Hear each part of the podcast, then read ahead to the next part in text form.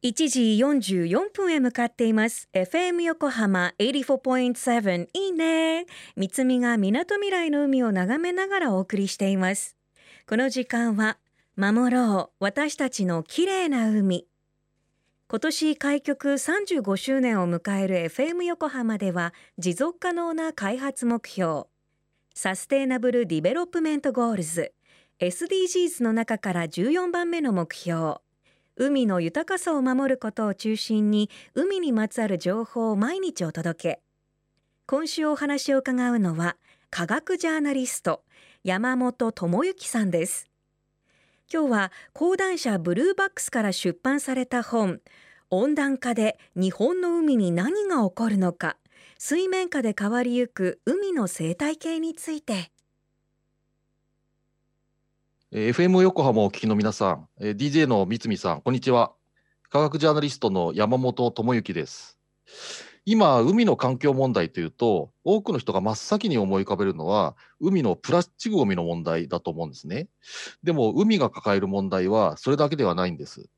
地球温暖化が進むことで、海水の温度も上昇しつつあります。そして、海の生態系が大きく変わることで、私たちの食卓にもいろんな影響が出てくることになります。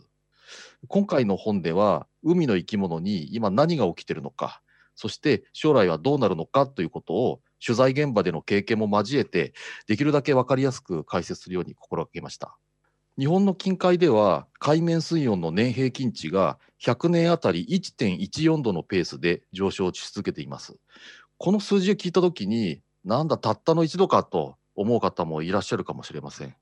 でも年間を通した水温の平均値が1度上がるというのは、これは海の生き物たちにとっては大きな変化なんです。あの世界の平均海面水温は100年あたり0.55度のペースで上昇してるんですね。ですから日本近海のこの100年あたり1.14度という上昇ペースは世界平均を上回るペースで、えー、進んでいるということが言えます。温暖化が進むとですね、陸上の氷が溶けて海に流れ込みますし、そもそも海水がですね、熱によって膨張します。ですので、海面の上昇っていうのは避けられないんですね。それで IPCC が去年まとめた特別報告書では、えー、世界の平均の海面水位というのは、えー、1902年から2015年までの間に16センチ上昇しています。ですので、えー、このままのペースで、えー、温暖化が進んだ場合ですね、えー、2100年には、えー、最大で1.1メーター、えー、上昇する可能性があるという試算も出ているんです。で温暖化で海の上層が温められると、えー、下層の海水とその密度の差が大きくなって、えー、混ざりにくくなります。まあ、簡単に言うとそのお風呂でですねあの上の方だけお湯が溜まっちゃって下が冷たいみたいなそんなイメージでいいと思うんですけどそうしますとその、えー、海のその表面近くにあるその豊富な酸素が下の方に運ばれにくくなります。